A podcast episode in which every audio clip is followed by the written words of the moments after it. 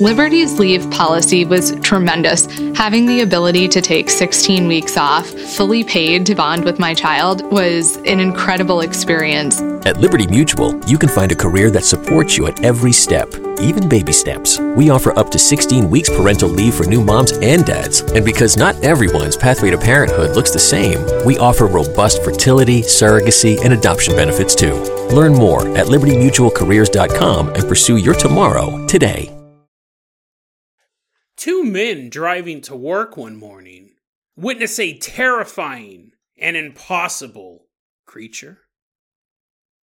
And then we travel to Boston to meet a young man who has repressed memories. He's blocked out entire portions of his childhood because it was too painful to even comprehend. But when a wave of terrible memories comes crashing over him, he realizes there's only one thing to do become a killer. Today on Dead Rabbit Radio.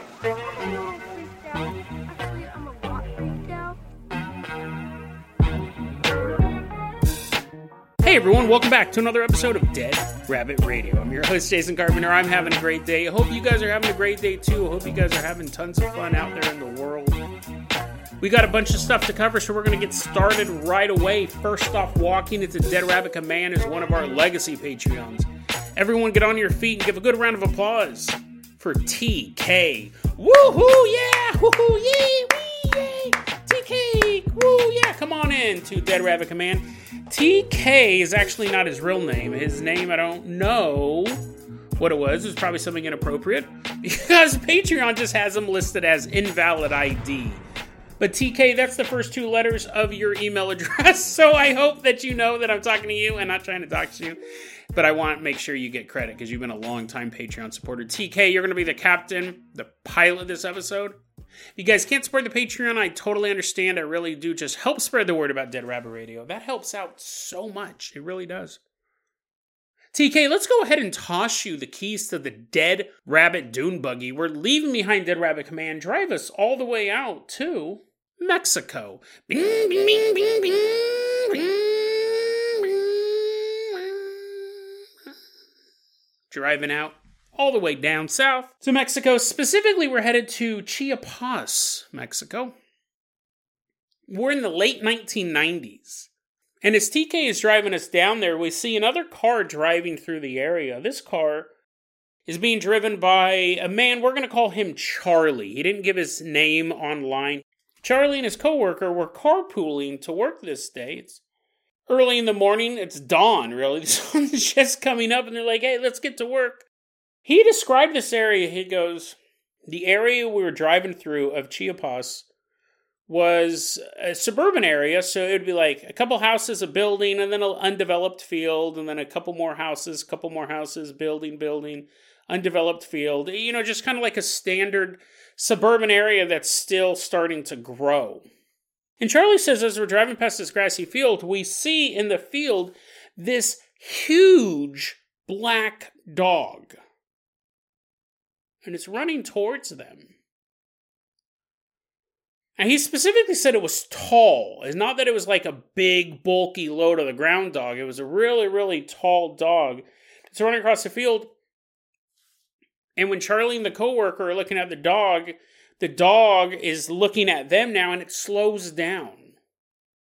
It's walking towards them now. It's still moving towards this car that's driving by. And I'm assuming that Charlie, that they're actually slowing down as well, because it's such an odd sight, and they actually get a really good look at this. I don't think they were flying by at 60 miles an hour. Charlie says, Me and my coworker were watching this dog, this really abnormally tall dog, walk, first run, and then walk towards us. And he said, when you get a good look at the dog, it's not just that it was tall, the dog had two faces and he described it as one half of the face was a dog's face, which is what you would expect on a dog, but the other half of the face was a man's face. He says he's looking at this dog across this field. Half of its face is that of a man. He said it was a Hispanic man. And the face had really sharp features. And he goes, Both me and my coworker saw it. We both saw this. It's impossible, right? Like, how can you, you can picture it in your head, like, as like maybe like a cartoon or a drawing, but once you kind of start to think of, because a dog head is so much longer than a human's head, there would be a lot of deformity. I guess having a human face on a dog is a deformity, but you know what I mean? Like, the snout comes out. I don't think then it was like a clean cut, and then you have, or did the human face? Did the nose turn into the snout? Was it a big human face? Was the human face is like? I guess I'm, I'm really, I'm really focusing on the minor details. The point is, this dog had a human face. Maybe it was a normal human-sized face. Maybe the face was all distorted to to look like a dog, but be a human face. You know what I mean? That's not how I picture it. I picture it like it's like when Prince dressed up as Batman and Joker, like he has a line down his face, and when he t- that's what I imagine. Like if you saw the dog from one angle, you would see the snout; it would look like a normal dog. But then when it turned when it turned towards you and went bat dance, you would see that it had a human, like a totally normal human face. So it's not like his jaw was all morphed out into the like the morphine and Snoop Doggy Dogg's video.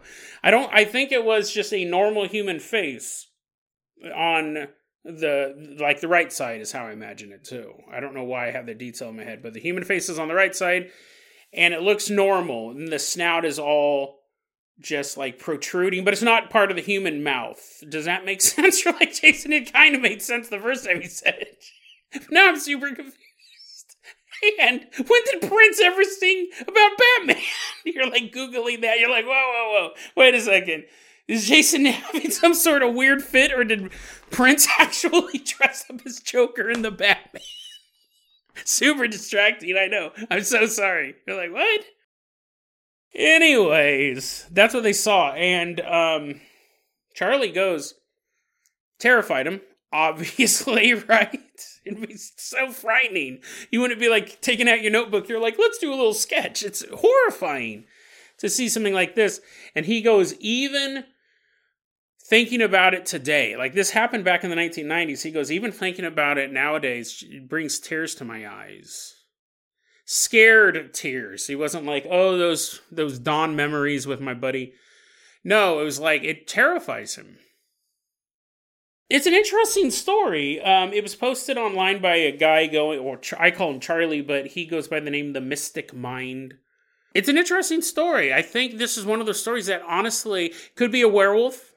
That's what a lot of people were saying online that he caught a werewolf mid transformation. That would check as far as the time, right? Dawn happening. And then, because uh, I read that book, Breaking Dawn, and had a bunch of werewolves in it you have the possibility it's a werewolf. It's possible that it's an unknown cryptid. It's some sort of beast. It's possible that it's a cursed man. I mean, it's different than a werewolf.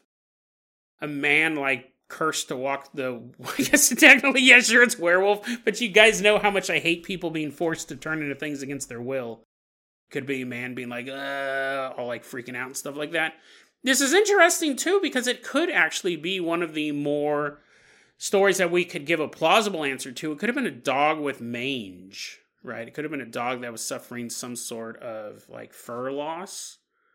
But he, then again, like he clearly recognized it as a human's face, not just the dog that had lost some hair. And they both saw it. It's interesting. It's also interesting to note that years ago, it still stands as one of my favorite episodes. Um, we had another encounter in Mexico. I'll put it in the show notes. I'm not going to give the ending away of the episode, but those of you know what I'm talking about. Uh, we had another encounter in Mexico. Um, I, I think that's all I can say without giving it away. I'll put it in the show notes. Um, very, very fascinating story, though. Like, that's the time you don't expect to see anything spooky. You're driving to work, it's the morning and you see something that was so terrifying, so impossible, that even thinking about it to this day brings tears to your eyes. You're not supposed to see stuff like that in the middle of a suburbs in the morning on your way to work. That's supposed to be, at the very least, stories and fairy tales, and at the very most, haunting the darkness outside of town. But here this creature was, walking around as the sun rose.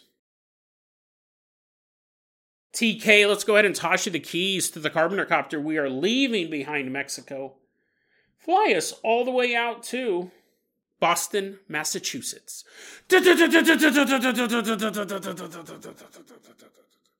I want to give a shout out. I got, I had never heard of this story before, and I got most of my information, and I found out about this story reading an article on Morbidology.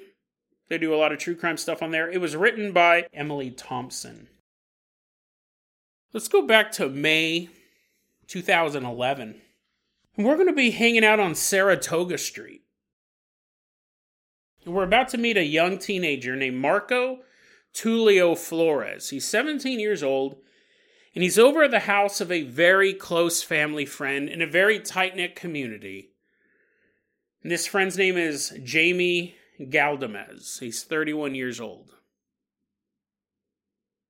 Now, pretty much everyone in this community, this is in East Boston, they're immigrants from El Salvador. And so generally that happens. You have people kind of move up together and you're like, hey, let's go to this area. I know a cousin who's living there, and then they move in there, and then more people come up from another country and they're like, hey, let's go here. You know, my brother lived out here and you see everything's going really good. We got that's how we have like Chinatown and Little Russia and all these ethnic groups, eh, which would make sense, right? You're not going to be like, hello, Ohio, and you're just walking around in the middle of a farm. You're like, yeah, I just got here from Bulgaria. Um, anyone know of a good Bulgarian joint to grab a meal at? Well, anyways, Marco is over at Jamie's house. I think they were having like a gathering or something like that. I don't think he was over uninvited, but uh, Marco's over at Jamie's house, longtime family friend, upstanding member of this community. Marco sees a photograph, and it's a photograph of Jamie and Marco's six year old nephew. Now, again, this is a very close community. They have a lot of bonds together. So it's not unusual. It wouldn't be unusual to have a picture of two unrelated people because they're all brothers. But when Marco sees this photograph of Jamie standing next to Marco's six year old nephew, it's like a dam burst.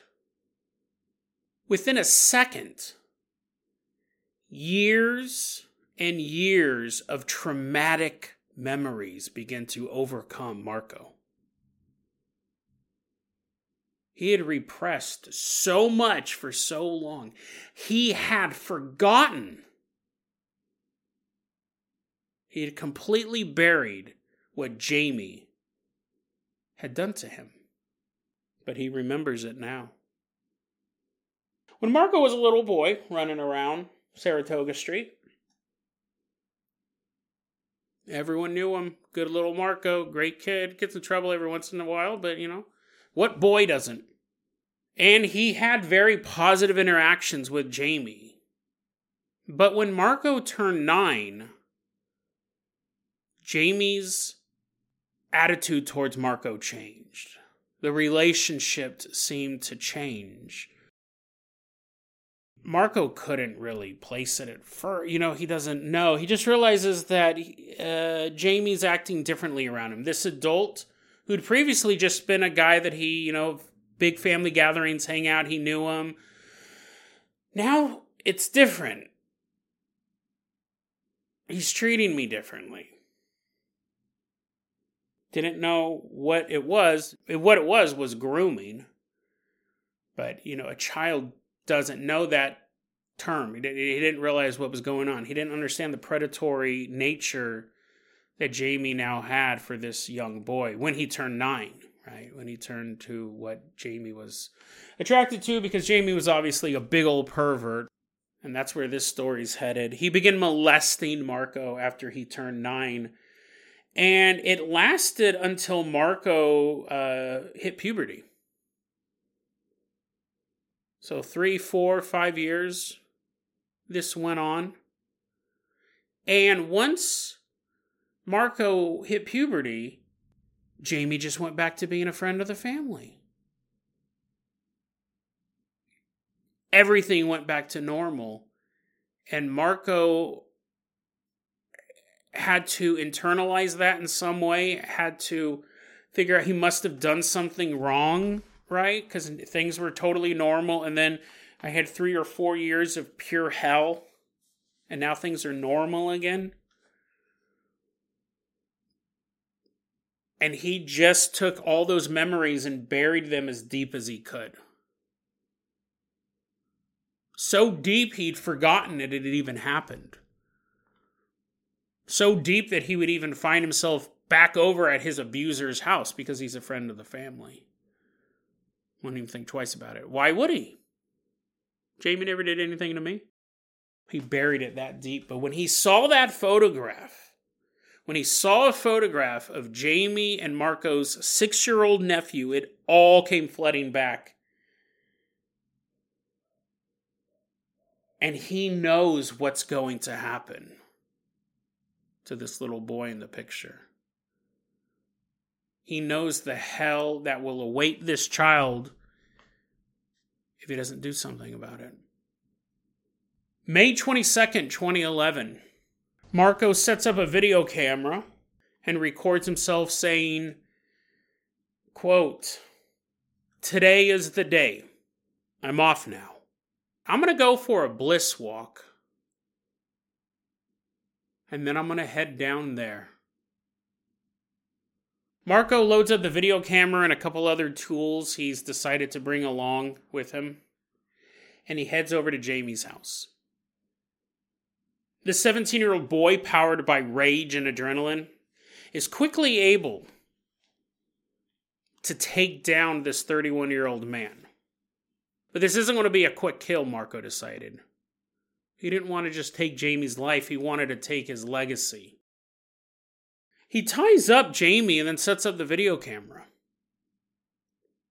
Hits record and says, You need to confess to what you did to me. Jamie's like, I don't know what you're talking about, dude. You broke into my house. You tied me up. Let me go. No, you know why I'm tying you up. You know why I have this camera going. You need to admit what you did to me. You need to tell the camera, you need to tell everyone what you did to me all those years back when I turned nine. I remember it now. I don't know what you're talking about. I have no idea what you're talking about, Marco. Just let me go. He denies it. He's denying it. He's denying it. And Marco is pressing harder and harder and harder. I know you did this. Admit it, admit it, admit it. And this goes on until finally. I mean, Jamie, he's a child predator, right? These people aren't known for their strength, for their fortitude, right? He does crack under the pressure. And he does. He looks into the camera and he admits to it. He goes, Yes, I did molest Marco. Did it for years. And you have to wonder how much of his, now that I'm saying this out loud, you have to wonder how much of his confession he thought, if I just say what Marco wants me to. Like, uh, he obviously did it, right? I'm not saying that. I do believe he did it, but I'm wondering if he thought at this point, is a bit of a spoiler, I guess, but if he would get out of this alive if he thought all that Marco wanted was a confession and then he was going to turn it into the police and he could go, listen, the guy tied me up. He broke into my house. Like, of course I was going to admit to whatever he wanted me to. Maybe he thought he could still walk away from this. But when Marco pulled out a knife and pressed it to Jamie's throat, Jamie had to know that this this was the end. Marco puts the knife to Jamie's throat and begins to drag it across, but he can't get it deep enough. It's very hard to slit a human's throat deep enough to kill them. You're not just cutting the skin, you have to really get in there. And most people don't know that.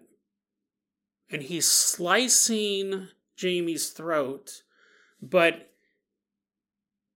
it's very messy and extremely painful, and he's not doing it right. And Jamie is pleading for his life.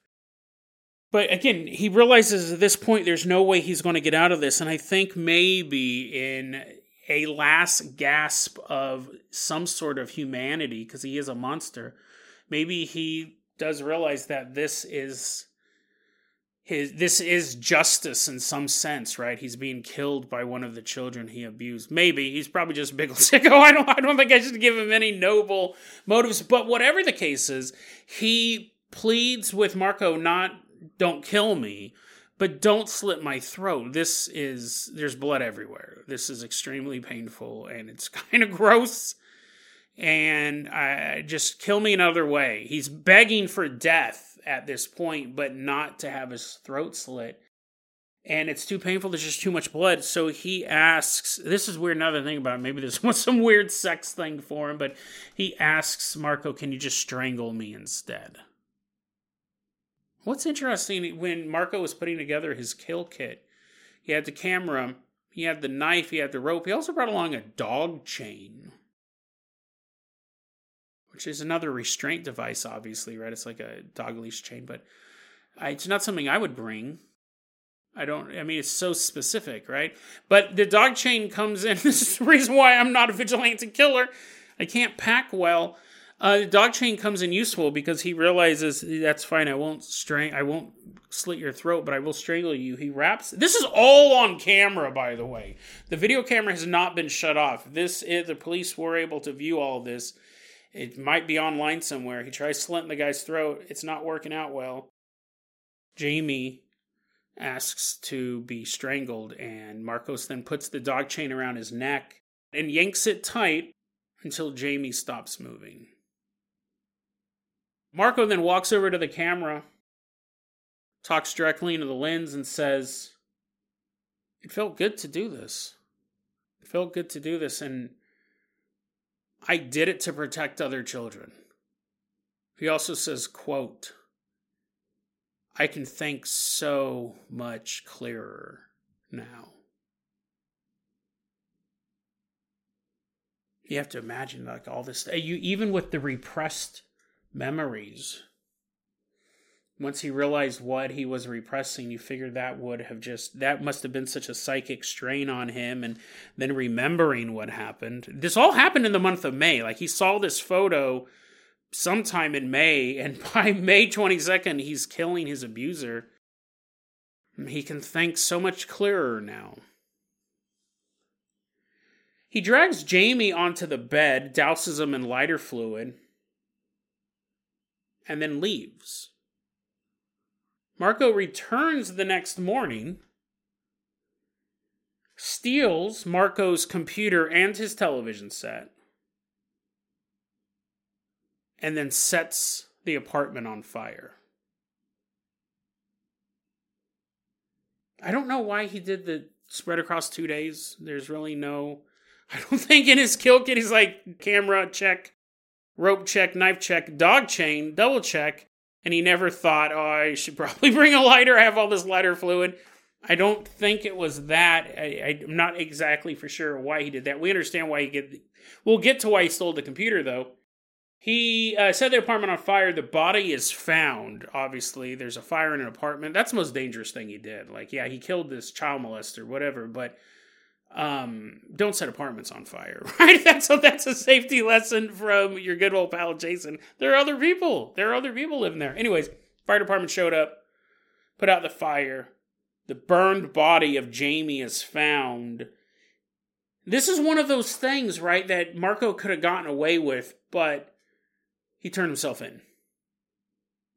18 hours after the body is found. Because at the end of the day, he's a good person. He murdered this guy, but he's a good person, and good people want to get stuff off their chests, so they will confess. Bad people confess too, but he turns himself in and he gives them Jamie's computer. Says, "Yeah, I killed him. He's a real disgusting guy. I have the video. I have a video of me murdering him starts off with him confessing to these horrendous crimes. But I figured none of that might hold up in court. Well, I mean, obviously, this video of me murdering him, that'll hold up. But here's his computer. And they did the because you know he's making all these allegations. The community's completely shocked. This good kid murdered this good man, as far as anyone knew. They took his computer in and the police started doing a forensic analysis of the computer and they found all of these encrypted chats with other pedophiles. So Marco wasn't making it up. It wasn't some weird delusion. It wasn't like he had some psychotic break and made all these stories up. No, the guy was a pedophile. And there were these chats. I don't think they found any child porn. I don't, but I, I don't think they found any child porn on the computer. But um, not like that. Not like that makes him any better, right? He's still a pervert, but he's talking to these people online about how he liked boys around the age of ten years old. He said they were easy, and they often asked for it. It's just a disgusting piece of shit type of person, right? And all these people he was talking to, they were still out there. There weren't an army of Marcos taking them out one by one. All those human debris. Hopefully, they found justice by now. Again, the story took place back in 2011, but um, and so he's he's writing this and he says that you know uh, I'm not going to repeat it. You guys remember. And then he also said that this is so creepy. This is so creepy. Whether or not you feel like vigilanteism should be endorsed, Jeez, this is nuts. So, remember what started this whole thing was Marco finding the picture of him and of Jamie and Marco's nephew, six year old nephew. Jamie said to some of the pedophiles online that, quote, there are some good ones coming up, unquote. So he was looking at these six year old, seven year old boys in the neighborhood, saying, uh, you know, because he doesn't like them till they're nine, ten years old. Disgust, like disgusting, right? There are some good, good ones coming up. So Marco's nephew was 100% going to get molested by this dude. Like he was part of the grooming process isn't just the child, but you groom yourself with the family as well. He was he was a hundred he was ten toes into this community. People just trusted him. Everyone loved him. They also this is again it's absolutely insane. The police when they were doing this forensic analysis on the computer, this all came up in the trial. I don't think they went to Marco's cell and been like, "Hey, you did us a favor." Um, this all came up in the trial, but apparently, not only was there the comment that there are some good ones coming up, meaning there are some other kids in his neighborhood he can't wait to molest, they also found that very recently, like shortly before him getting murdered, shortly before Jamie getting murdered, Jamie uploaded a photo of Marco. Uploaded a photo of Marco himself when he was a young boy. And Jamie wrote when he uploaded the photo, the caption read, quote, He was so beautiful then. It's creepy to think, right? Marco didn't even remember any of this. And this dude was talking about him online, like reminiscing, like you would over an ex girlfriend. He didn't remember. Marco did not remember a single thing. This guy was posting photographs of him as a boy. Absolutely insane. And you can understand why. People did not want this dude prosecuted. People in the community were like, listen, we know vigilanteism is wrong. Because here's the thing vigilantes, this is a good example of a vigilante. A bad example of vigilante is a lynch mob. Someone going, that guy did something, and then people going and hanging him. That's the problem with vigilantes. It's we have these cases where there's evidence. But imagine if there was no computer. Imagine if there was just a video of a guy begging for his life and saying, Please don't kill me. I didn't do anything to you. And then after 10, 15 minutes of that, he goes, Fine, fine, fine. I molested you. Let me go. And then, then him getting his throat slit and then strangled instead. To this day, people would go, We don't believe. There would be people in that community who would not believe Marco. They'd be like, He was psychotic and he killed that guy. But because we have, like, he saved the computer, right? he had that evidence. But vigilantes, you know, they can go either way. You can have good vigilantes and horrific vigilantes. But the people didn't want him prosecuted. They go, listen, this guy was a sick, sick scumbag and he abused Marco for years. And Marco grew up and got strong enough. And Marco took action. He took out a pedophile who was going to prey on other kids. And, you know, the, the DA, the district attorney, Ian Polumbaum, basically said, We got to prosecute this guy. Like, you just can't not prosecute people who break into other people's houses, premeditated murder, break into other people's houses, set up a video camera, and murder them. You just can't do that. And DAs are constantly, I know people, you know, DAs constantly are making decisions over who to prosecute, and sometimes they drop the ball for sure. And sometimes they may overly prosecute other people, but it's on camera, dude. I mean, you brought in a video camera, the whole thing was recorded. He could have gotten away with it, remember, too. Would they have been able to track it back to just some random teenager in the neighborhood? But, anyways, um, he goes, You can't just go out and kill people. We can't. We have to prosecute him. And they did. And in 2013, this was the best outcome possible, really, with the laws that we have. In 2013, Marco pled guilty to voluntary manslaughter. I mean, this was premeditated murder 100%, first degree. The reason why he could get voluntary manslaughter or plead down to that one is public sentiment, right? If the people wanted to hang him, if the people wanted him in prison, right? If the public opinion was against him, the DA could have pushed harder, but you're going to have a hard time finding a jury. And two, voluntary manslaughter would basically be like, I went crazy because all of this stuff happened. And yes, I meant to kill him, but I was under stress because of everything that happened to me. I think voluntary manslaughter is fair.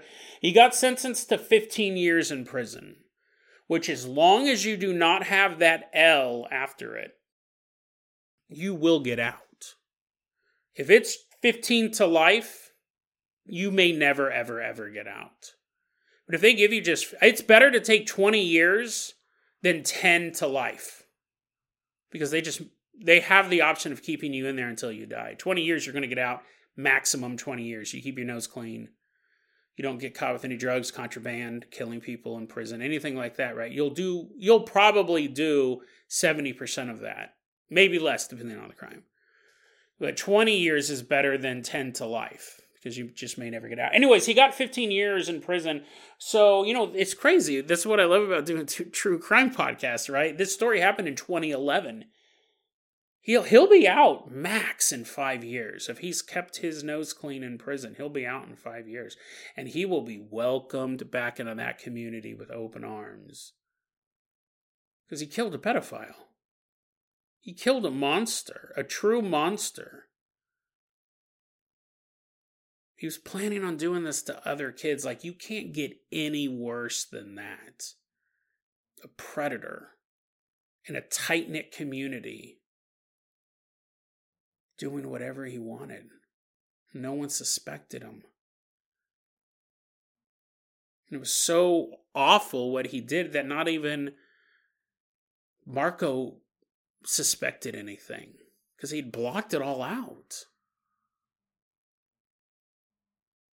They never say if there were other victims of his in that community, but I'd be shocked if there weren't. I hope there weren't, but I'd be shocked if there weren't.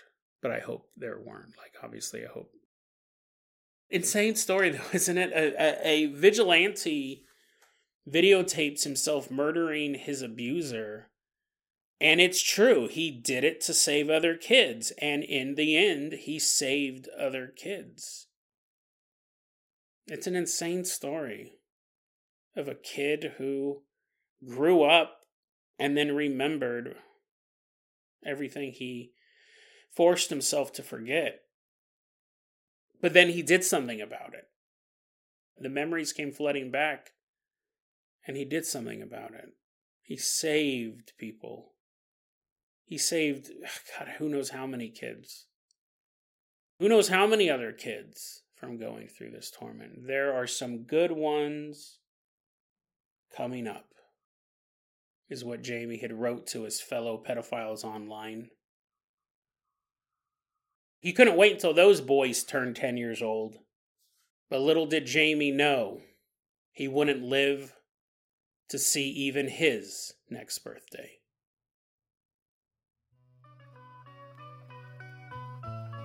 Deadrabbitradio at gmail.com is going to be our email address. You can also hit us up at facebook.com slash deadrabbitradio. TikTok is at deadrabbitradio.